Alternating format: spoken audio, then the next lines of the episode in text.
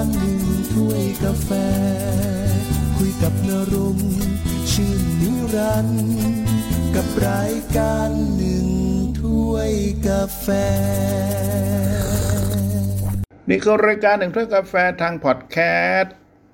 หนึ่งถ้วยกาแฟวันนี้ยังคงเกาะติดสถานการณ์ในพม่าอยู่นะครับ เหตุการณ์ในวันนี้คือวันที่ 14 เมษายน 2564 ทั่วทั้งประเทศพม่าก็มีการชุมนุมหลายแห่ง ที่เมืองมันดาเลก็มีนักศึกษาจากสหภาพนักศึกษามหาวิทยาลัย ออกมาเดินขบวนครับ ไปตามท้องถนนตรอกซอกซอยในหมู่บ้าน เพื่อประท้วงการรัฐประหารที่ก่อให้เกิดการนองเลือด และที่เขตเมืองผากั้นรัฐคชินก็มีผู้ชุมนุมสวมเสื้อสีแดงเดินประท้วงรัฐบาลทหารพม่า แล้วก็มีการถือป้ายเรียกร้องให้สหประชาชาติปกป้องเมียนมา โดยมีข้อความว่า we need R2P save เมียนมา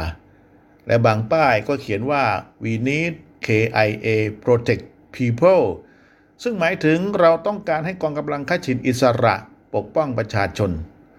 ขณะเดียวกันที่เมืองมะยิจีนา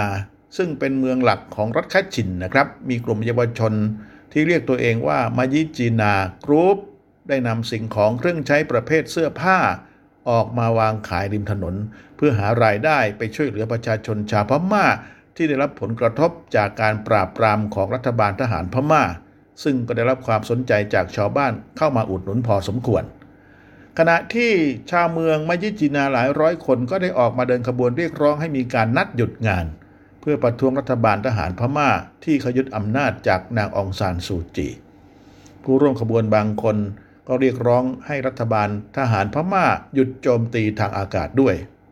ที่เมืองโมเอแก่งรัฐคชิน ชาวเมืองหลายร้อยคนได้รวมตัวกันเดินประท้วง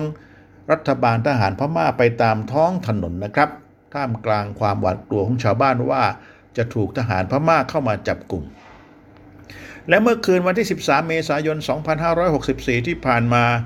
ชาวเมืองผากั้น ซึ่งเมืองนี้นะครับเป็นเมืองที่มีชื่อเสียงด้านหยกที่สวยที่สุด ของพม่านะครับ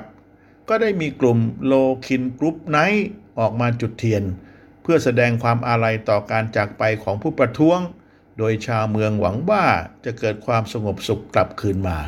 พร้อมประชาธิปไตยที่ชาวพม่าร่วมกันเรียกร้อง